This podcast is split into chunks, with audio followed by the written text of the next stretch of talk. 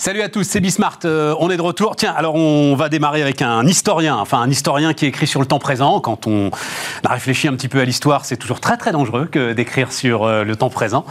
Mais bon, là, c'est autour d'Elon Musk, tout ça. Enfin bref, Luc Marie va nous, va nous raconter ça. Euh, on, on va donc démarrer avec Elon Musk, invente notre futur. On va rentrer alors, en fait, on va découvrir un truc, c'est que sa vraie passion, c'est quand même la conquête spatiale, quoi. C'est pas l'automobile, voilà. Mais, mais on va en parler, Luc. On va en parler ensemble, euh, tranquillement en démarrant. Ensuite, de quoi on parle? Ah oui, euh, rapport de gestion de crise, très intéressant, autour d'OVH. Vous vous souvenez, l'incendie des data centers à Strasbourg. Euh, la spécialiste de la communication de crise, Emmanuel Hervé, a fait une sorte d'audit de la façon dont OVH avait géré cette crise. C'est super intéressant. Ensuite, bah, toujours nos, nos aventures industrielles. Et puis, on terminera avec l'orthographe l'orthographe. à tout capital. C'est assez spectaculaire, les chiffres euh, pour les, notamment les commerciaux, entre ceux qui maîtrisent l'orthographe et ceux qui ne le maîtrisent pas. Voilà, ce sera la fin de l'émission. C'est parti, c'est Bismart. Donc, on démarre avec euh, Luc Marie. Bonjour Luc. Euh, Bonjour Donc, historien, historien prolifique. Historien prolifique, oui, un espèce de nomade du temps, pourrais-je dire. Je vais de Vauban au Romanov en passant par Hannibal, le Marie Stuart. Euh, enfin, des personnages qui ont marqué vraiment l'histoire. Alors, alors, il a cette dimension-là, Elon Musk? Eh bien, j'estime que c'est un acteur incontournable de l'histoire en marche, en fait. Parce que pour moi, le futur et le passé sont étroitement liés. C'est quelqu'un qui veut innover pour sauver le monde et changer le futur. Alors, c'est ça. Et c'est ça qui m'intéresse chez lui, son esprit pionnier, son esprit de découverte, parce que je me suis intéressé beaucoup au conquérants, des grands conquérants de l'histoire, Hannibal, euh, Alexandre le Conquérant, Jules César, etc. Et pour moi, il a réveillé. son histoire ressemble quelque peu à une épopée militaire. épopée militaire faite d'échecs, ce sont toujours des grandes batailles qui mènent. Oui, mais Luc, Luc, Luc, vous êtes historien. Oui. Elon Musk, on en parle depuis quoi? Même pas dix ans. Oui, mais je sens, lui. quand même. Pour... C'est un pari. C'est un pari que je fais. D'accord. Je, je, pense que le, le 21e siècle sera le siècle de Must, comme le 20e siècle a été celui de von Braun, le père des fusées, euh, des fusées euh, Saturne V, vous savez, qui a Mais avant ça, le père des fusées V2, c'est ça euh, Des V2, oui, c'était un hein, au cœur de l'armée allemande. Hein, il faut le dire, oui. Et gros, c'est un habile mélange entre Walt Disney, Walt Disney, la fantaisie de Walt Disney et la rigueur scientifique de von Braun. Mais c'est un personnage qu'on en fait peu. Il y en a un par génération comme cela. Ah, à ce point-là Ah oui. Vous y mettez je Pense, je pense qu'on en reparlera de Musk. Vous savez, c'est la première biographie que je fais sur Musk, mais d'autres, d'autres me suivront. Des vrais. Enfin, d'autres en ont fait avant vous. Hein. Ah oui, oui, oui. oui, non, non.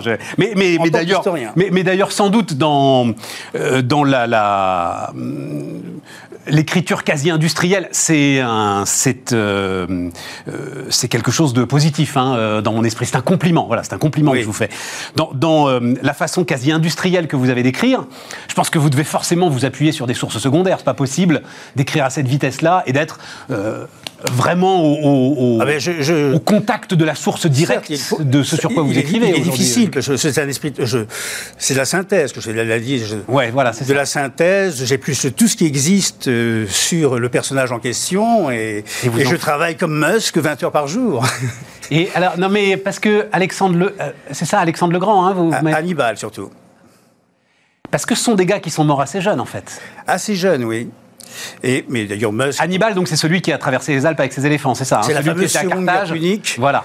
Seconde Guerre punique, où il, a, où il a menacé Rome sans pouvoir s'emparer de Rome. Enfin, c'est l'histoire d'un échec final, tout compte fait. Donc, il est à Carthage, il il, arrive quand même, enfin donc en Tunisie, hein, il arrive quand même sur le continent. Voilà, il, traverse les Alpes. C'est quoi? C'est cette, cette, espèce de, capacité à faire un pari. Hannibal traverse les Alpes avec ses éléphants. Voilà, on disait, on disait que c'était impossible, il l'a fait. il a voulu surprendre Rome. Là, quelque part, alors Elon Musk, il veut surprendre la NASA. Maintenant, il devient un partenaire, c'est un prestataire de service de la NASA.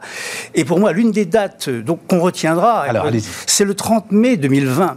Le 30 mai 2020, vous vous rendez-vous compte, il y avait 500 000 Américains massés tout autour de Cap Kennedy pour assister à un lancement banal, banal, entre guillemets, banal, vers l'ISS, la station spatiale internationale, qui est située seulement à 400 km, c'est-à-dire autant de monde que pour assister à l'épopée lunaire des fusées de Saturne V. Et on s'est demandé pourquoi. Ben pourquoi c'était Elon Musk? Parce qu'il a rénové, il a il a réveillé le rêve spatial, il a mis l'homme, il a, il a conquéri, il a conquis, excuse-moi. Il a... Luc, enfin, enfin, enfin, Il a conquis les âmes et les cœurs avant de vouloir conquérir l'espace. C'est-à-dire que pour lui, il faut parler aux enfants.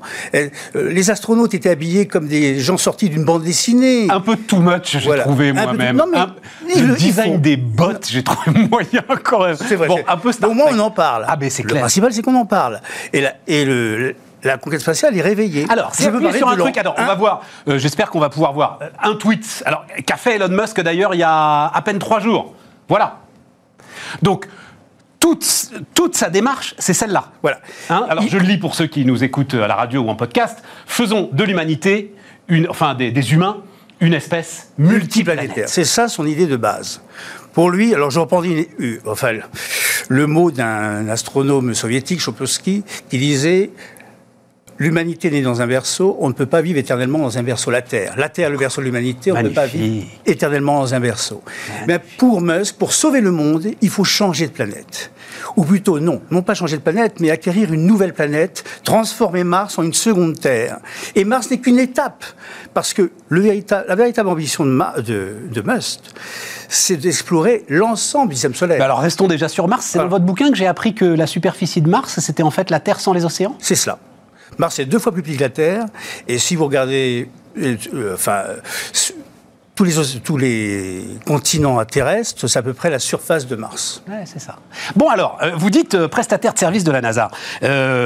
oui, effectivement, parce que moi, quand vous disiez une année et une date importante, je pensais que vous alliez me citer 2008, où vous racontez très très bien qu'il est foutu. Il est au bord du gouffre. Il est tout, c'est fini. Mais en 2010, ça finit, ça, ça finit comme par, un, par une réussite. Après trois ans d'échecs consécutifs, parce que c'est, il est sur l'atoll, euh, sur un atoll perdu dans les îles Marshall, là, près de l'équateur.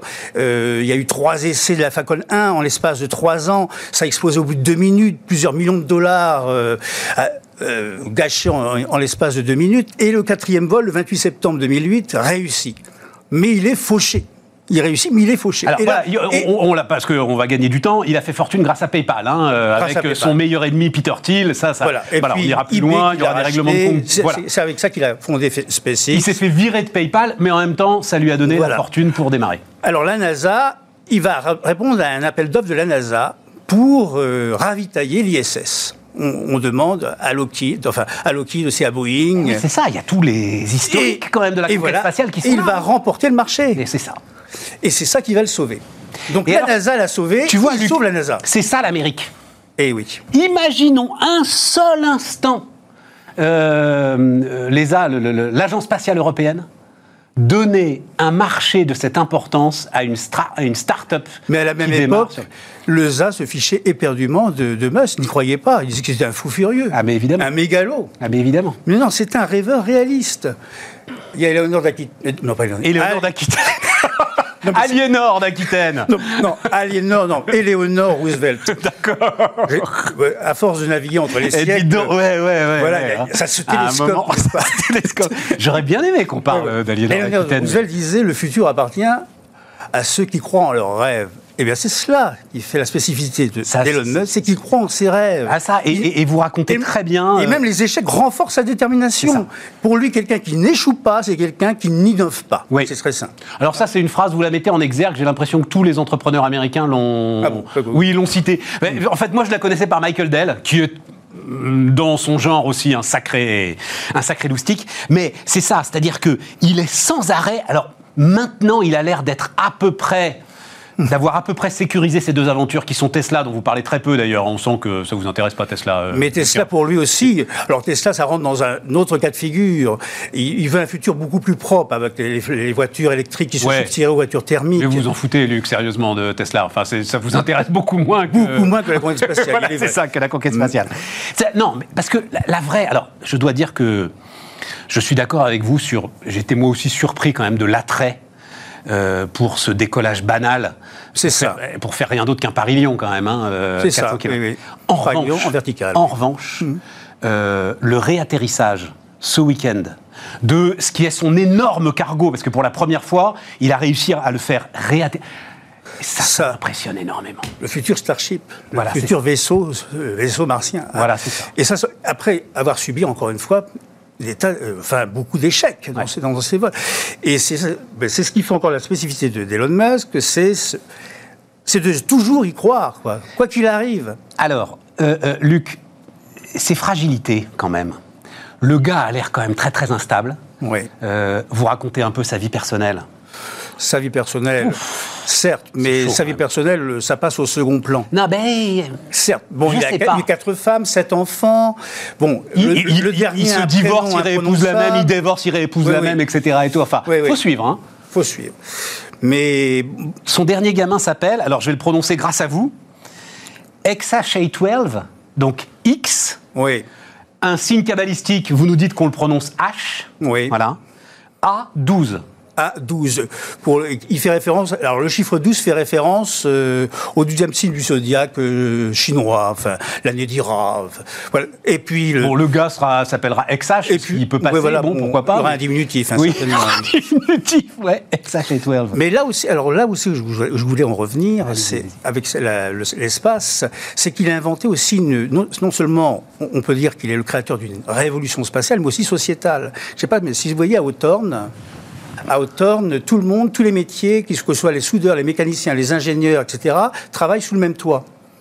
Et, et ils font pas appel à des sous-traitants. Tout est fabriqué sur place. C'est-à-dire les, ordinateurs, les, les coques des, vaisseaux spatiaux, les, les, panneaux solaires, etc., les injecteurs, les turbopompes, tout, tout est fabriqué sur place. Comme ici, il était déjà dans un vaisseau spatial où il fallait être autonome. C'est ça qu'il a inventé aussi, l'espace autonome. Alors, mais ça, c'est, alors c'est, pas votre sujet, mais c'est pour ça que je vais remettre le, euh, la couverture du bouquin de Michael Valentin, si on peut mettre. Alors, je sais pas si vous avez eu le temps de le lire. Michael Valentin, qui alors, il y a quelques années a écrit sur le modèle Tesla, et maintenant a écrit il y a à peu près un an un bouquin qui s'appelle Hyper Manufacturing, et qui lui s'intéresse justement à la disruption. Pour lui, euh, on parlera du teslisme, hein, vous le voyez sur la couverture du bouquin, comme on a parlé du toyotisme. Euh, c'est-à-dire que c'est un, un nouvel ère industrielle exactement en ce que vous venez de décrire, Luc, c'est-à-dire l'injection de tous les procédés de start-up. Ouais. Donc, une, autonomie très grande aux équipes, une débrouillardise permanente, une capacité à se réinventer, à se renouveler, à, changer de modèle de, de, de fabrication. Une camaraderie aussi dans l'effort et dans l'échec. Alors, camaraderie, euh, oui et non. C'est-à-dire que quand ça se coule, ça se coule quand même. Hein, euh, on ah, alors, Il exige énormément. Il exige autant de lui que des autres. Hein, mais il veut les gens persévérants, disciplinés, ponctuels il ne supporte pas les gens qui arrivent en retard, qui font des pauses inexpliquées, etc. Donc pour lui, euh, il ne faut jamais démissionner, quoi. C'est cela. Est-ce que vous ne croyez pas qu'à un moment quand même, donc fragilité, c'est-à-dire ce que vous venez de décrire, le gars est quand même euh, effectivement psychorigide. Euh, on se souvient de cette interview surréaliste au New York Times. Là, ah oui, oui. Il tout. Oui, mais enfin, quand vous êtes capable de, de, de, tels chocs de dépression comme ça, parce que c'était un choc dépressif, il a besoin de trouver son Eric Schmidt, c'est-à-dire celui qui à côté de euh, Larry Page, Sergey Brin euh, chez Google, a donné sa véritable dimension industrielle euh, à, Google. Lui aussi a besoin à un moment de trouver son véritable DG, non? S'il est Batman, il a besoin de trouver Robin, vous croyez pas? Mais je veux dire, tous les, tous les hommes, il est humain avant tout. Il est humain, on peut pas. Enfin, on ne peut pas le taxer de mégalomanie. De... C'est un rêveur avant d'être un, industriel, un techno-entrepreneur. C'est un autodidacte aussi. Hein. Tout à fait. C'est un autodidacte, il a, il a des diplômes, mais c'est pas un surdoué de ce côté-là. Non, il était même mauvais à l'école, vous racontez. Hein. Ouais. non, mais euh, à l'école... Enfin, ça l'intéressait pas. Il, était martyrisé euh, aussi, parce qu'il est, il est né en Afrique du Sud, on a oublié de le dire. Il a grandi en Afrique du Sud au moment de l'apartheid. Il était le souffre-douleur de ses camarades, parce que déjà à l'époque, il parlait de... Des énergies renouvelables, etc., dans un pays qui privilégie l'espace minier, etc. Il est d'abord parti au Canada oui. Alors vous dites pour échapper à la conscription. Euh, c'est ça, pour échapper au service militaire. Oui, pour échapper au service militaire. il a fait des petits métiers au départ. Il a même euh, été nettoyeur euh, d'une chaudière dans une scierie à raison de 18 dollars l'heure. Donc 4 mois, je crois. Hein, il a tenu. Hein. Il a tenu le choc 4 mois et vous dites ça a été très très riche pour lui de de, de, de, mais, dur, mais de leçons à retenir. Voilà, donc c'est enfin, c'est moi de d'incertitude, ont renforcé sa détermination par, Et un dernier mot, rôle très très important de son frère, hein, vous insistez beaucoup. Kimball, avec qui il a fondé sa première société, Zip2, une espèce d'annuaire téléphonique en ligne. Et ensuite, euh, PayPal, euh, son frère l'a accompagné les, dix premières années de C'est marrant parce que vous savez, euh, ce truc-là, Kimball, l'annuaire téléphonique en ligne, je me suis dit, donc c'est, j'avais noté le 95. En 95. En il, 95. Avait, 24 ans. Et c'est là où, quand même, mesdames, messieurs, il faut qu'on réfléchisse sur euh, ce qui nous est arrivé à nous. Parce qu'en fait, Elon Musk et son frère inventent un truc qui s'appelle les pages jaunes et que nous, on a déjà sur le Minitel. C'est-à-dire qu'à l'époque, la France est technologiquement en avance eh sur ce que sont en train d'inventer les. C'est ça. Et les start qui découvrent Internet, en fait, parce qu'ils découvrent Internet. Mais Internet, est, à ce moment-là, c'est la préhistoire d'Internet. Exactement. D'ailleurs, pour lui, on, est toujours dans la préhistoire, dans la préhistoire euh, de l'espace, de la conquête de l'espace.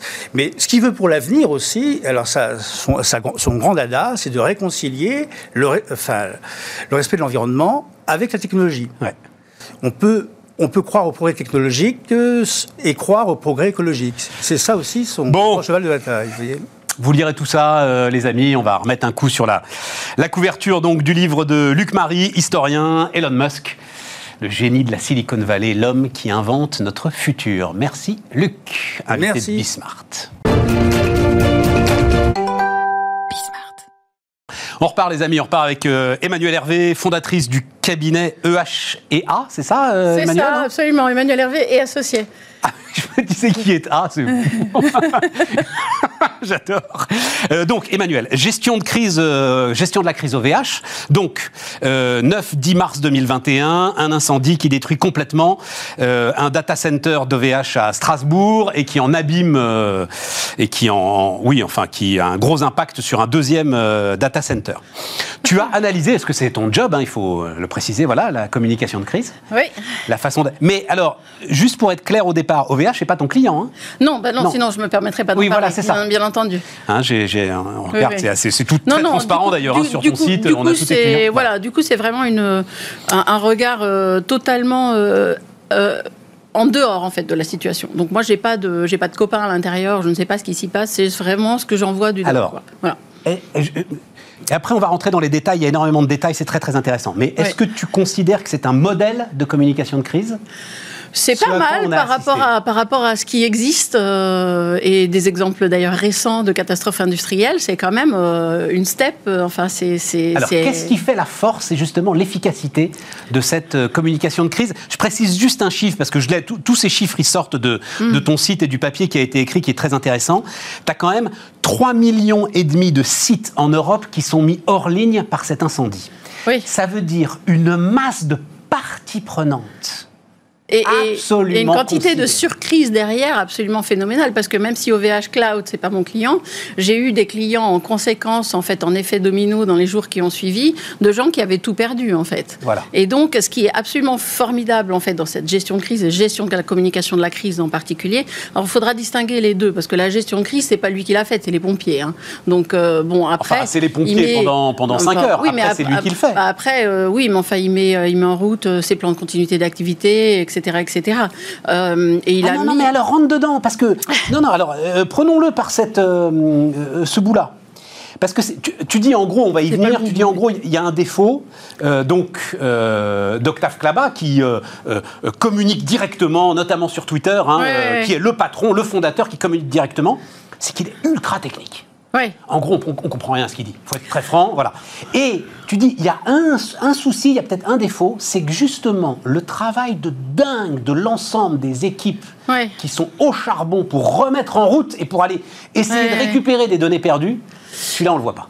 Alors, on, le voit justement dans la partie technique quand il explique euh, comment est-ce qu'il est en train de faire migrer les choses et comment est-ce qu'on va pouvoir s'en sortir, etc. Mais là, c'est trop technique. Euh, il aurait pu être peut-être un peu plus dans le remerciement en fait de ses équipes, le remerciement euh, des pompiers, hein, ce qui se fait habituellement. Mais là où il est excellent, c'est cette prise de parole qui est incarnée. Donc, c'est lui qui parle, qui est immédiate, qui est transparente et l'utilisation des réseaux sociaux. Donc, il ne dépend pas de la presse, parce que souvent vous envoyez un CP puis un communiqué de presse et puis vous attendez de voir qui va le prendre Est-ce qu'ils vont le prendre en totalité, une partie? Est-ce qu'il va y avoir une demande d'interview ou pas?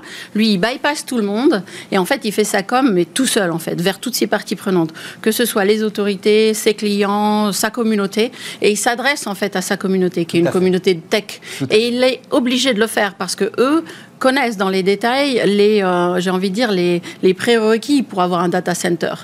Et je pense qu'il a là-dedans deux enjeux principaux. Il y a un énorme enjeu qui est euh, évidemment l'enjeu de la mise en bourse hein, qui a été évidemment retardé. alors, il, faut, là aussi préciser ça, c'est que c'est vrai, il y avait, c'était pas officialisé, hein, mais, mais, il y avait des rumeurs d'une euh, volonté d'OVH de. Bah, on était à, deux jours de l'annonce, je crois, hein, donc quand même des, un enjeu majeur, un, un enjeu de souveraineté. L'État compte sur lui, l'Europe compte sur lui, c'est le leader européen du cloud. Donc en fait, en, face des GAFA, euh, on n'a que lui, donc euh, on compte sur lui quand même. Enfin, ça a été dit, redit, il a des soutiens politiques immenses, etc.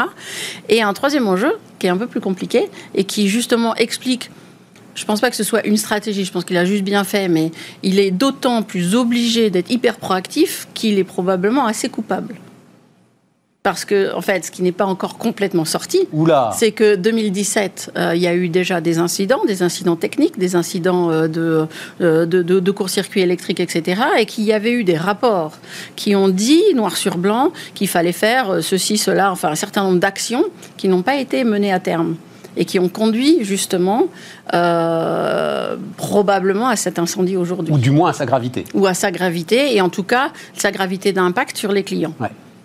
Euh, et, voilà, de deux manières. Il y avait, euh, les pompiers ont dit qu'il y avait des planchers en bois. Euh, les, différentes sauvegardes SBG 1, 2, 3, 4 n'étaient pas indépendantes d'un point de vue électrique. et puis, les clients qui ont conclu des contrats avant avril 2020 avec OVH pensaient avoir, si vous voulez, mis les datas dans un endroit et la sauvegarde des datas dans un autre, et c'était au même endroit. Ouais. et donc, plus ça peut devenir quand même. Euh, euh, j'ai envie de dire à tout point de vue, parce que pénal, c'est la CNIL, RGPD, etc. à la limite, on, plus ça peut devenir grave, plus la com doit être proactive. Il faut déminer dès le départ. Quoi. Bah oui, mais là, pour le coup, enfin, mais on reparlera de ça dans un instant. Revenons sur le début, parce que tu dis, il bypass tout le monde. Euh, toi, moi, ça m'intéresse beaucoup. Hein. Toi, qui es spécialiste de communication de crise, tu dis aux dirigeants, messieurs les dirigeants, vous vous occupez de rien, euh, prenez la parole directement sur les réseaux sociaux. En gros, l'exemple Octave Klaba est un exemple à suivre. Ah oui, je pense. Oui, oui, vraiment. Vraiment. Alors après, il faut pouvoir le faire. tout le monde n'est pas. Vous engagez votre responsabilité. Tout le monde n'est pas. Pour prendre un autre exemple, Michel-Édouard Leclerc ferait un truc pareil. Oui. Ça, c'est un dirigeant qui ferait le même truc demain. Et en plus, il se, il se taperait tous les plateaux télé, hein, euh, en plus. Mais il ferait ça. Euh, c'est pas tous qui ont cette capacité, euh, cette préparation également, parce qu'il faut l'avoir préparé. On s'improvise pas, euh, on va tweeter, on va faire un live, on fait un machin, etc. Euh, il faut avoir une communauté. Si vous êtes un patron que personne ne connaît et vous avez euh, deux, deux, personnes qui vous suivent sur Twitter, vous pouvez toujours euh, vous agiter. ça n'existe euh, pas, ça, ça existe ah, Il y en a quand même quelques-uns qui sont encore hyper discrets. Oui. Alors, le patron de Lubrizol, hein, si on veut faire une comparaison. Donc, ça, c'est le, le, Je sais même plus ce qu'il faisait, Lubrizol, dites donc. bon, à Rouen, quoi, voilà, l'incendie du Délubrifiant. Délubrifiant, voilà. voilà délubrifiant. en fait, c'est de la, c'est du melting operation de, lubrifiant, donc on fabrique okay. lubrifiant et ça crame. voilà. D'accord, mais patron de Lubrizol, lui, c'est, enfin, c'est le patron de l'usine, il ne va pas s'exprimer, c'est le patron du Mais même le patron de la, enfin la patronne en l'occurrence de la France, s'est pas exprimé non plus. Elle a mis euh, très très longtemps et elle a fait un film interne euh, hyper processé, machin, je euh, je sais pas, un mois plus tard. Non, non, du tout. En fait, le tweet de Lubrizol, c'est un tweet qui. c'est un premier tweet qui est à 14h30 à peu près, alors que l'incendie est à 2h du matin, qui émane des États-Unis via l'Angleterre et qui est un tweet qui est de la comfy pure.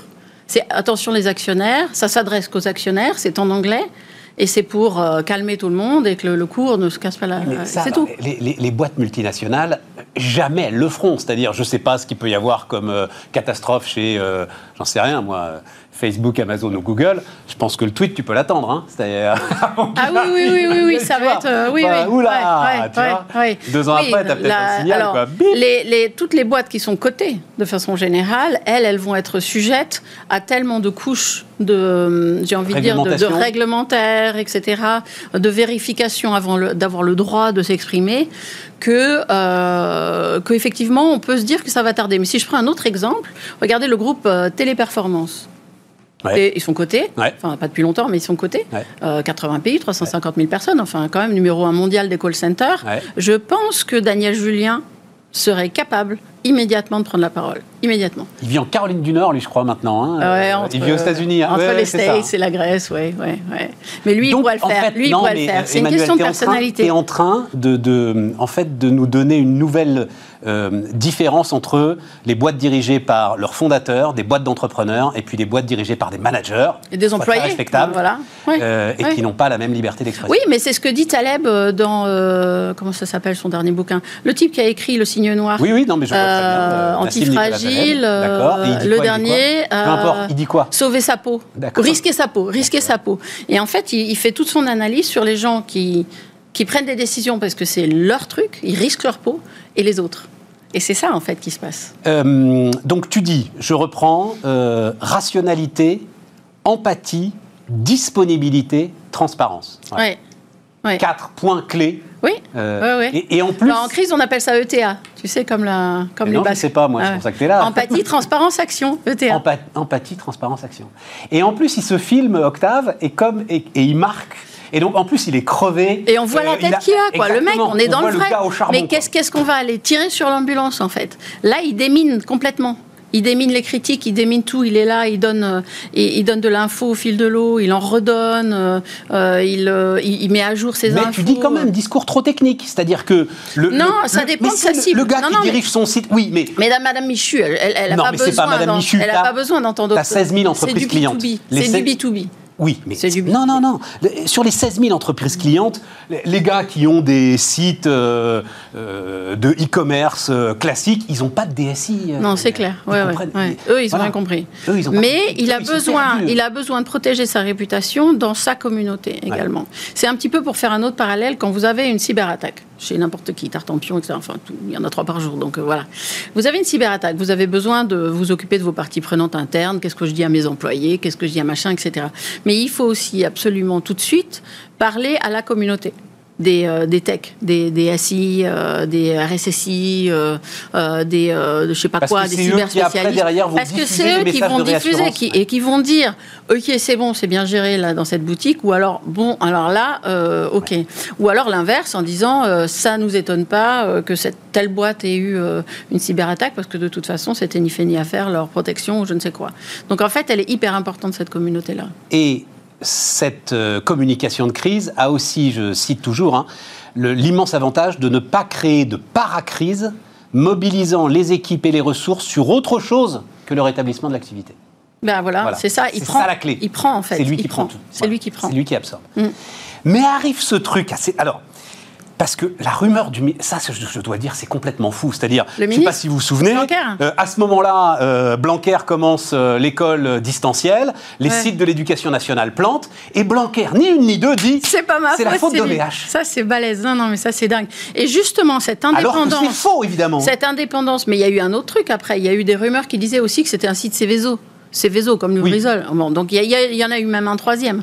Donc en fait, euh, cette indépendance qu'il se crée. C'est des pompiers, ça l'histoire Céveso. Oui. Tu... oui, oui, mais c'est les pompiers qui ont d'ailleurs rectifié aussi. Rectifié assez vite. Et mais euh, ce que dit Blanquer et, tout l'intérêt en fait d'être aux manettes. Cabla, il est aux manettes. Donc, d'ailleurs, c'est pas Cabla qui le dit, c'est euh, non, c'est Michel Paulin, son Michel Paulin qui, qui, le dit. et eh ben immédiatement, il rectifie le truc. Alors, il est, et ça, il, ça que ça sert. Est, il est câblé, mais il s'appelle Claba. Ah oui. je pense que même lui, ça le ferait rire. Parce que pour le coup, il est, vraiment, il est vraiment câblé. Il est vraiment câblé. Mais euh, du coup, c'est Michel Paulin qui prend cette parole-là. Mais c'est pas grave, en fait. Le fait d'avoir instauré un canal de communication direct vers ses parties prenantes, indépendant des médias, il réagit aussi vite qu'il le veut. Et comme il a assis sa crédibilité dès le début, parce que ça, si vous avez trois jours de retard, euh, fume, ça marchera jamais. Exactement. Donc comme il a, il a posé son truc dès le début, il est là, il parle, il est transparent, il est là tout le temps, et bien quand il a un truc à dire, on l'écoute. Voilà. Et c'est fini, ça fait pchit le truc. Ça n'a absolument pas été contesté. mais est-ce que c'est une règle aussi de la crise, ça, pour que les entreprises doivent avoir en tête, que quand vous êtes à terre, hmm on n'hésite pas à vous donner deux trois coups de pompe si en plus ça peut aider. C'est le ministre, moi je trouve ça ahurissant qu'il ne vérifie pas un tout petit peu. en l'occurrence, c'était pas hébergé sur les sites d'OVH. Mais c'est les politiques. Quelqu'un a dû lui dire, il n'a pas lu la bonne fiche. Je sais pas. Enfin, mais c'est fou, mais c'est pas leur problème en fait d'une certaine manière. Oui, mais il faut avoir ça en tête.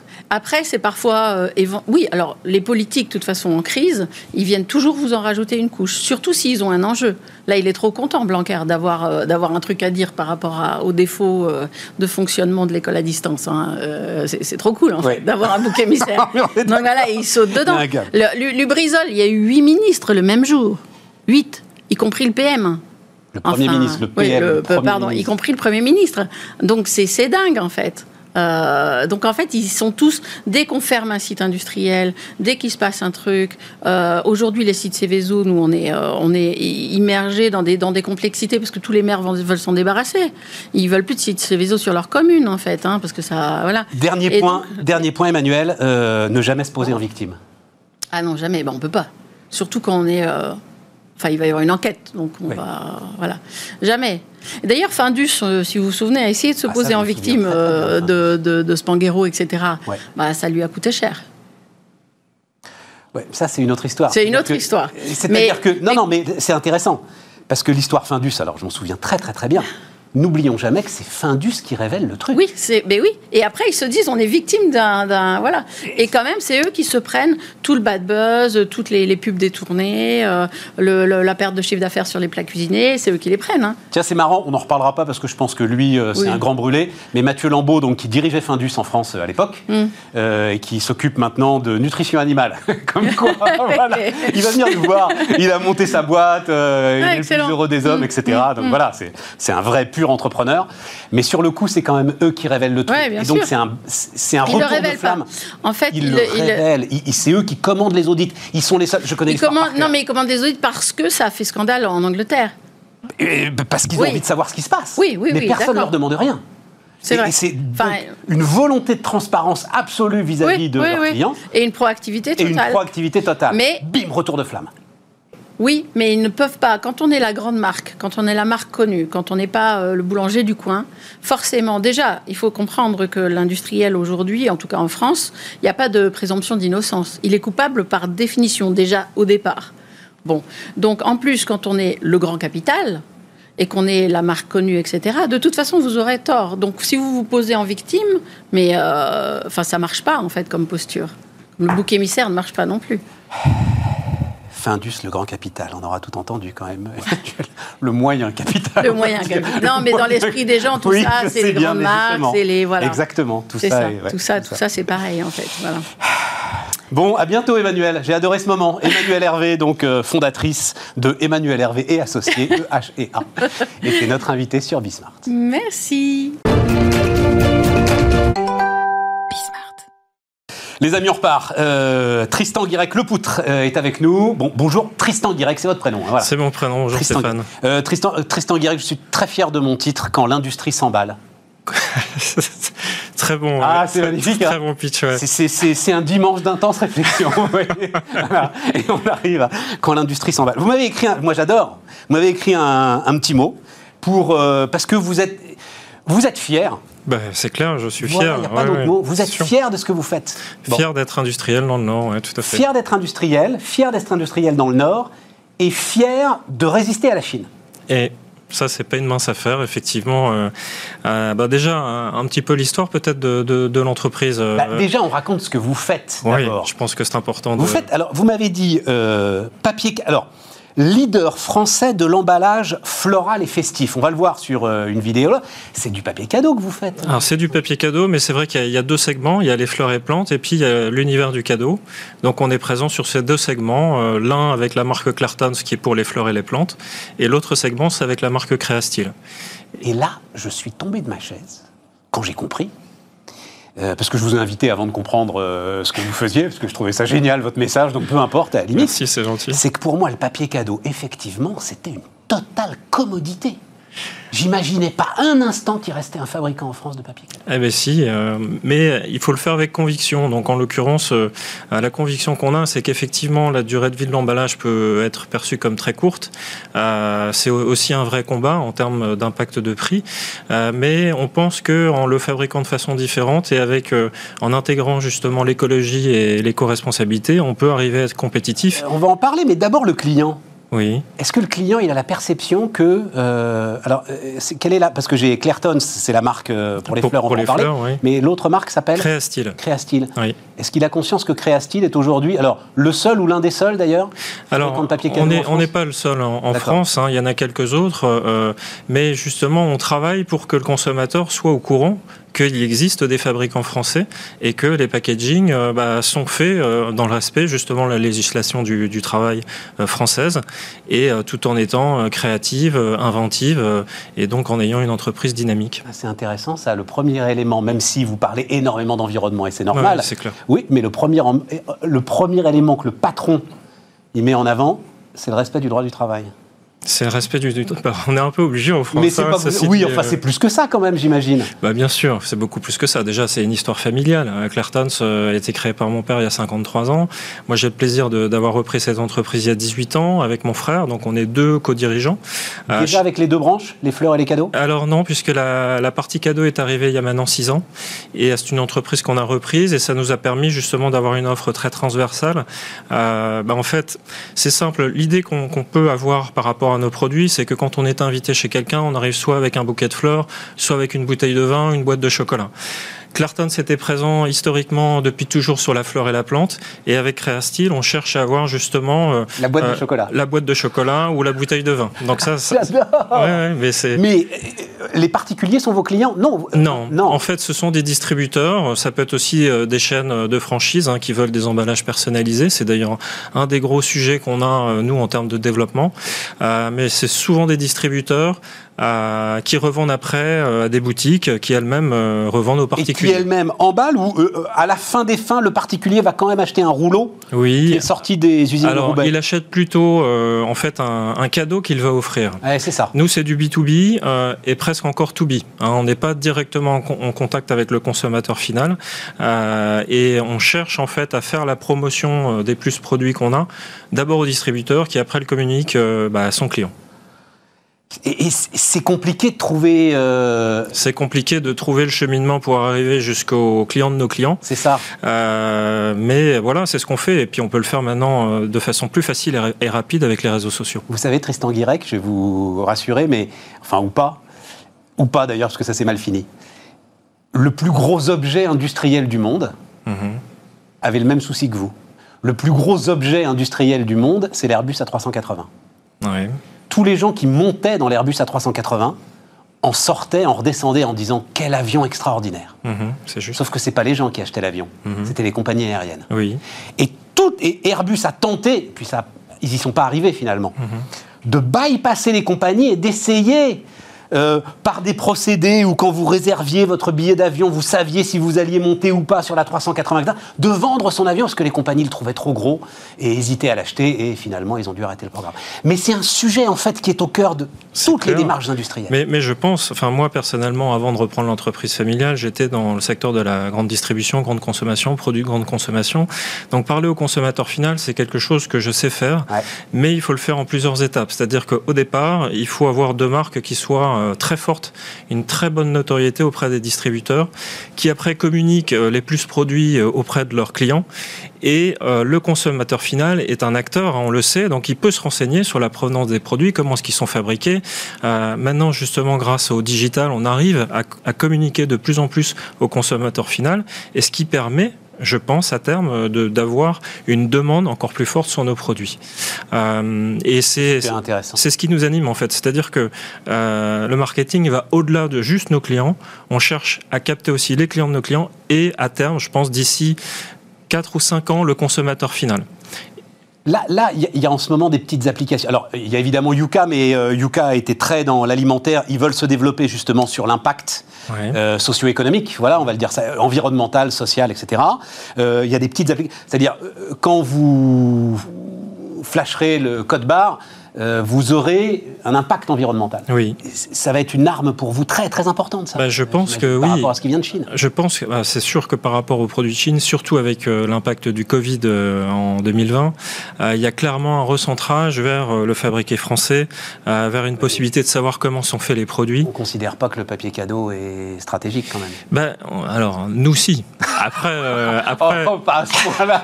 c'est notre métier. oui, c'est notre métier, mais mais mais. Mais si, parce parce que en fait, euh, je vais même aller plus loin, Stéphane. Sur le, sur je suis sûr que vous allez être capable. Ah bah, eh, oui, oui, je vais même aller plus loin. En fait, on sait que l'emballage, il est indispensable. C'est-à-dire qu'il y a certains consommateurs qui disent il faut se passer de, l'emballage, il faut du zéro déchet, etc. Vrai. Nous, on a une conviction, c'est que l'emballage est indispensable. Pourquoi? Parce qu'il permet de sublimer la valeur du cadeau. Euh, l'emballage est esthétisme, il est émotion, euh, voire même les études qu'on mène montrent que il, il, il contribue à donner une part de soi. Quand on offre un cadeau, c'est une part de soi qu'on offre à l'autre. Et l'emballage est hyper important par rapport à son visuel. Comment vous faites pour réduire l'impact environnemental au maximum Alors, depuis des années, on était parmi les premiers à se préoccuper de l'impact environnemental de nos produits. On a lancé donc euh, dès 2007 une démarche qu'on appelait à l'époque de développement durable, mais maintenant de façon plus globale, euh, on appelle RSE, hein, responsabilité sociétale de l'entreprise. Euh, bon, le, déclic en fait, c'était d'imprimer dès 2007 100% de nos produits aux encres à eau. et ça, c'était pas neutre. Hein des encres à, eau. donc uniquement euh, de l'eau sans aucun solvant. Donc ça, ça permet euh, de diminuer de 18, de 18 tonnes chaque année nos émissions de carbone et de supprimer complètement les COE, donc ce qui détruit. J'imagine euh, que ça doit être beaucoup plus compliqué en termes de procédure. Eh ben, exactement, parce que dès le départ, en fait, quand on imprime aux encres à eau, la productivité baisse de 20% parce qu'on ralentit le process d'impression pour laisser le temps de séchage et permettre justement que euh, l'encre soit bien sèche sur le dessus. J'enlève 20% de productivité pour euh, l'encre à eau. J'enlève sans doute 20 à 30% de productivité pour le respect du droit du travail. Je rajoute 30 à 35% sur euh, les coûts de développement, les taxes diverses. Oui. Impossible d'être compétitif. Alors, bon, je pense qu'il faut prendre le problème en considérant qu'on est des industriels, on a une mentalité d'industriel. Il y a 20 ans, on aurait pu se dire, comme la plupart de nos concurrents, qui sont des concurrents néerlandais, de tout délocaliser en Chine. Nous, on a souhaité le garder justement dans notre usine, une usine de 10 000 mètres carrés, donc en plein, en plein Roubaix, mais on peut plus produire en France comme il y a 30 ou 40 ans. Il faut intégrer en fait euh, euh, bah, L'écologie, par exemple, hein, c'est un grand sujet, mais aussi euh, la rapidité. Euh, Donc robotisation, automatisation. Automatisation, mais malgré tout, euh, Clartin, c'est quand même 71 personnes, dont 35 à 40 personnes en production. mais au-delà de ça, au-delà d'imprimer aux encres à eau, tous nos papiers sont issus de forêts gérées. Donc c'est le fameux label PEFC. Donc on sait que les 1000 tonnes de papier annuel qu'on consomme justement pour produire notre emballage est issu de forêts gérées. C'est une certification auquel on est certifié depuis 2010. Euh, également, le site est certifié ISO 50001, c'est-à-dire qu'on travaille sur toutes les consommations d'énergie. On a baissé euh, nos consommations de gaz de 40%, nos consommations d'eau de 50%, et en même temps, on vient d'implanter là en décembre 2020 600 mètres carrés de, panneaux euh, photovoltaïques sur nos toitures de façon à diminuer de 10% notre consommation électrique. Et un mot des fleurs, parce que si quand même, alors sur les paquets cadeaux, effectivement, j'aime beaucoup tout ce que vous avez dit, mais sans doute le, pour les fleurs, il n'y a pas de doute. Hein. Et d'ailleurs, dans les emballages que vous proposez, certains, euh, évidemment, euh, contiennent de l'eau. Oui. et donc là, oui, enfin, bon, là, il faut bien. Alors, on s'arrête d'offrir des fleurs. Et, bon, et, ça, effectivement, les, on imagine que c'est en Hollande que se retrouvent les.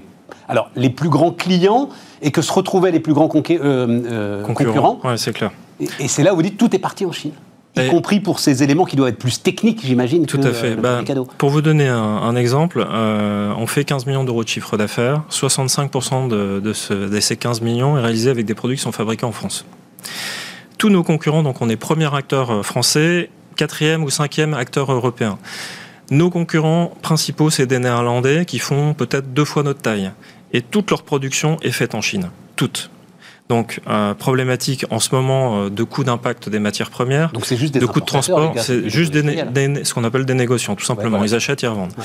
Ils n'ont pas cette culture qu'on a, la culture de l'industrie, euh, la culture de développer des produits par soi-même, d'avoir un impact local aussi en termes d'emploi. Et je pense que Roubaix, c'est une ville qui a pas mal souffert de, de crise économique. Et nous, bah, on s'est pas démonté. On a décidé de garder notre industrie, voire même de la développer, puisqu'on a différents projets d'investissement qui sont prévus sur les prochains mois. Mais alors sur les fleurs, là aussi, qui sont vos clients? Parce que je vois, j'ai vu sur votre site que vous vous adressez pas aux fleuristes. Non, non, non, tout à fait. En fait, euh, euh, je livre des grossistes, hein, des distributeurs qui, qui vendent euh, des fleurs, des plantes et d'ores et déjà en paquet. Alors, les fleurs d'ores et déjà en paquet. Alors, les fleuristes achètent des rouleaux ce qu'on fabrique et après ils emballent leur bouquet avec nos packaging et, et l'important on parlait justement de la notoriété c'est important d'avoir une marque qui soit connue et reconnue donc Lartin c'est vraiment connu comme une marque française attachée à l'écologie et on a un taux de notoriété autour de 88% Auprès des fleuristes. Auprès des fleuristes Auprès des fleuristes, Ah, donc vous ne leur vendez pas directement Mais c'est important qu'ils demandent à leurs fournisseurs voilà, d'avoir du Clartons. D'avoir du Clartons. Ouais, Donc il y, a un grand sujet qui se présente là par rapport à nous, c'est que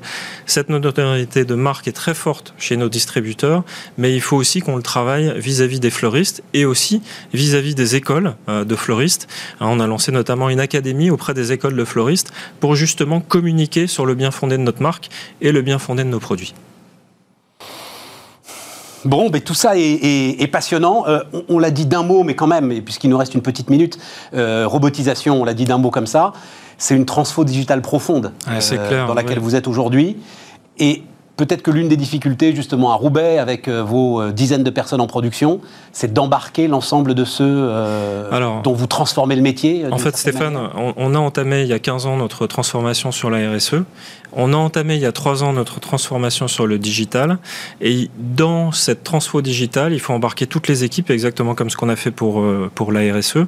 Et euh, ça, passe effectivement par beaucoup de, pédagogie pour expliquer en quoi est-ce que la transformation digitale peut avoir un impact sur la, vie de l'entreprise, sur sa pérennité et sur sa façon de euh, l'inclure sur le 21e siècle. Bon ben voilà, maintenant, euh, quand on rentrera chez le fleuriste, euh, on lui demandera si euh, il a du papier Clairton. Exactement, ouais, ah bah oui, hein, voilà, c'est ce qu'il faut faire. Hein. c'est ce qu'il faut faire. Tristan Guirec, donc Tristan Guirec Le Poutre, le directeur général de Clairtons, était notre invité sur Bismart. On repart les amis, on repart donc avec Arthur Ollier. Euh, l'orthographe à tout capital, j'ai euh, titré ça, euh, Arthur. Parce que vous racontez, c'est un, un, vrai truc ou c'est pas vrai? Vous racontez réunion commerciale? Ah oui. Ah, ah oui. alors, alors, allez-y. Bah alors, ma précédente société que j'ai montée, qui était une, une solution de prospection, j'étais en rendez-vous avec euh, un client et une dizaine de personnes, et on se demandait pourquoi un des commerciaux avait des euh, performances beaucoup moins bonnes que euh, ses collaborateurs. Et en regardant les emails qu'il a envoyés, on se rendait compte qu'ils étaient truffés de fautes d'orthographe. Euh, donc là, on était un peu, un peu gêné. On a fini par comprendre. Et c'est là que c'est ce jour-là que ça m'a fait tilt et que je me suis dit, les fautes d'orthographe sont au cœur de la performance des entreprises. C'est pour ça que j'ai monté Merci App. L'orthographe aujourd'hui, là, dans notre monde du 21e siècle, tout ça, euh, Elon Musk, machin, l'orthographe est au cœur de la performance des entreprises le, mot qui revient de la bouche de tous nos clients, c'est la perte de crédibilité. Et quand on, perd en, quand on perd en crédibilité à tous les niveaux, que ce soit les commerciaux qui font moins de chiffre d'affaires, le support client qui a une performance en termes de satisfaction, NPS, etc., qui est moins bonne, les RH qui arrivent à moins euh, capitaliser sur des nouveaux talents, euh, les managers, les dirigeants d'entreprise qui doivent lever des fonds, trouver des prêts, convaincre en interne. quand on fait des fautes, les managers, mais ça arrive de faire des fautes. 78%. en anglais s'ils lèvent des fonds de toute façon. non, il y a beaucoup de fonds. Il y a beaucoup de fonds en France, c'est faux. Et 78% euh, des actifs estiment faire des fautes d'orthographe régulièrement. Ouais. Et ça, c'est un impact direct sur leur crédibilité. Et donc, ça veut dire que les 22% qui pensent qu'ils n'en font pas, c'est qu'ils... Ils en font encore plus que les autres, mais ils ne le voient pas. c'est qu'ils n'ont pas encore mis Word, c'est qu'ils ne travaillent pas sous Word.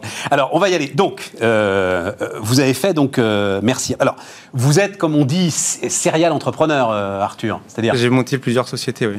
oui, oui, deux en tout. Là, c'est la troisième. Là, c'est la troisième vous n'êtes pas vieux en plus. Enfin, je sais pas. C'est la trentaine. Ouais, voilà. Ouais, ouais. Bah, c'est quelque, chose, quelque chose qui est en moi depuis le début. J'ai commencé, j'ai fait mes études euh, en école de commerce. En école de commerce, à la troisième année, j'ai monté ma première boîte. Euh, je l'ai revendue à la cinquième année.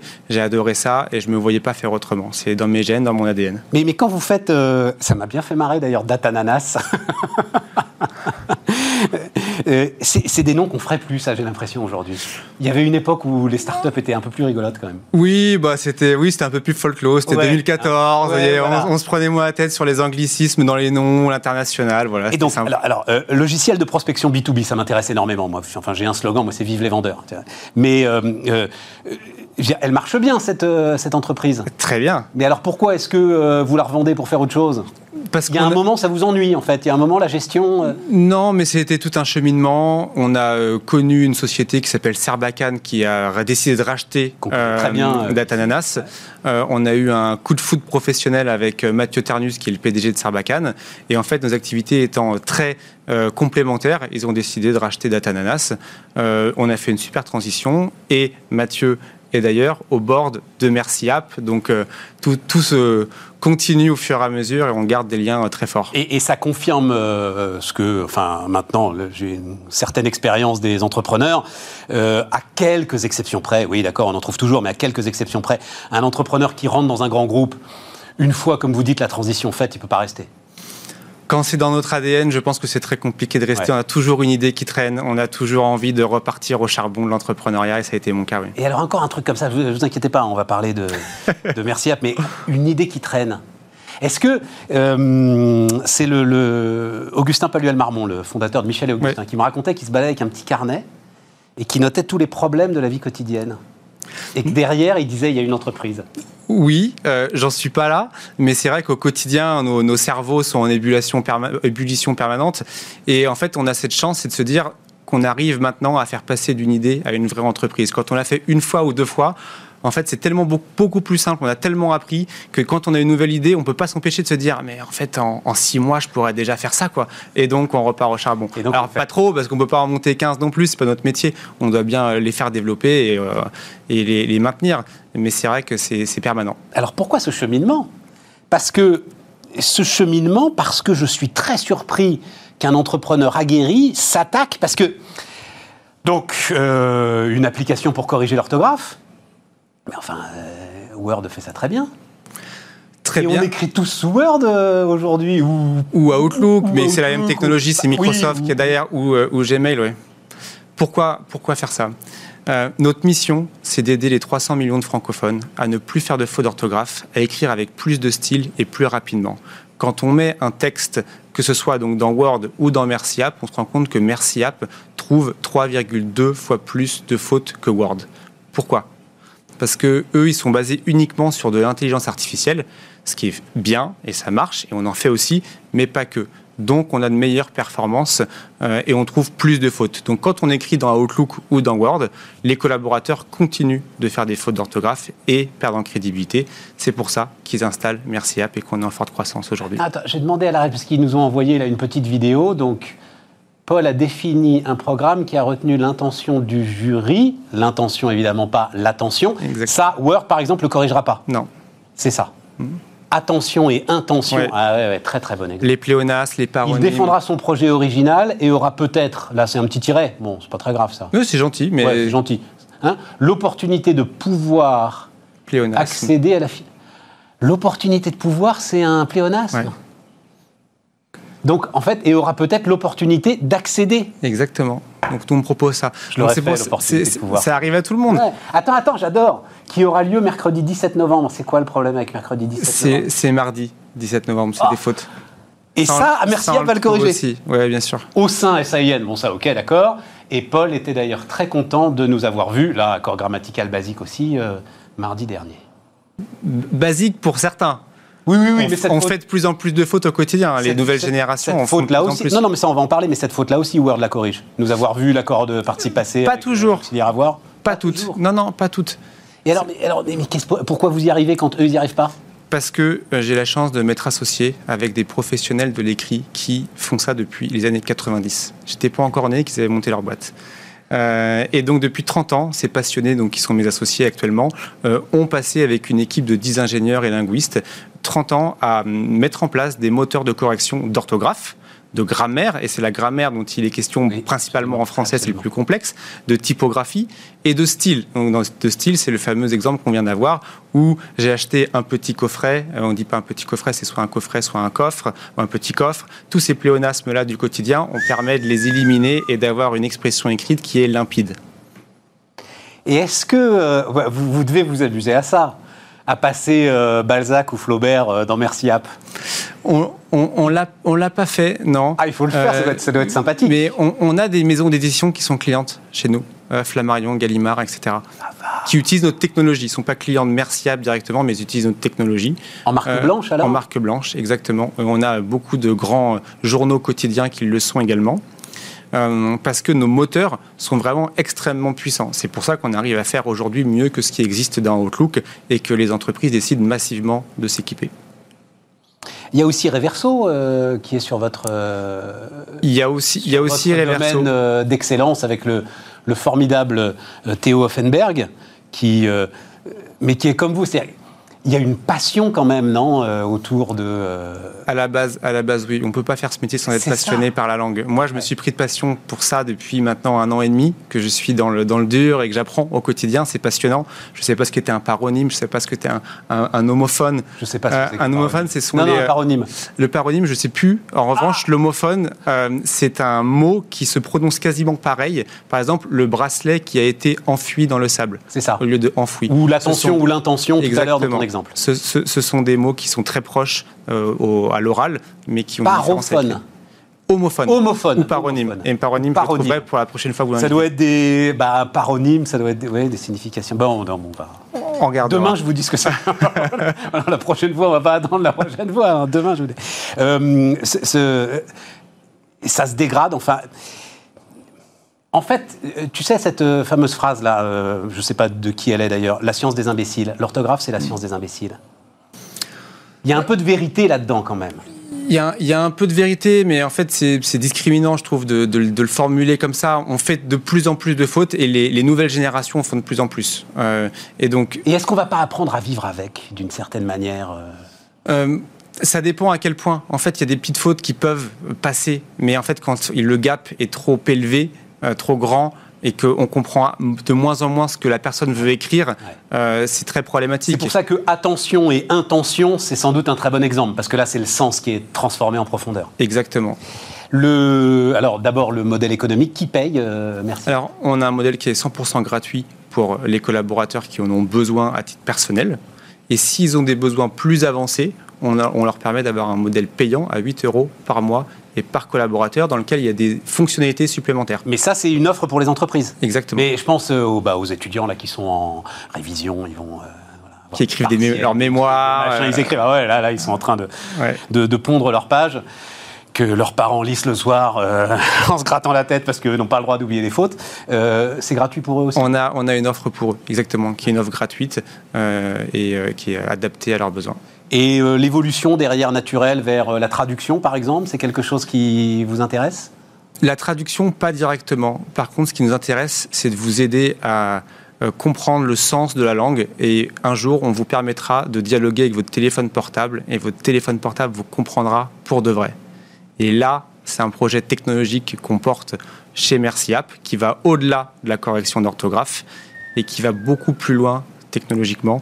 C'est-à-dire qu'aujourd'hui, on comprend ce que vous essayez d'écrire dans le sens où on vous relit et on vous corrige vos phrases. Demain, on comprendra le sens de ce que vous voulez écrire et donc on permettra un dialogue homme-machine. Et donc là, on rentre dans les dimensions enfin, sur lesquelles sont Amazon, Google, etc. Tous les GAFA essayent de craquer ce problème uniquement à partir d'IA. Sauf que leur IA, elle est forte d'un point de vue mécanique. Donc ils arrivent à utiliser des super calculateurs. Mais nous, nous pensons que nous avons d'autres armes en plus de l'IA. On n'est pas du tout contre l'IA. Au contraire, c'est un outil formidable qui est un outil technologique. Mais en plus de ça, on a, des, euh, on a une patte linguistique qui nous permet d'avoir encore d'autres euh, théories à exploiter euh, sur ce, challenge de la compréhension du sens de la langue. Ah bah donc à bientôt alors. À bientôt.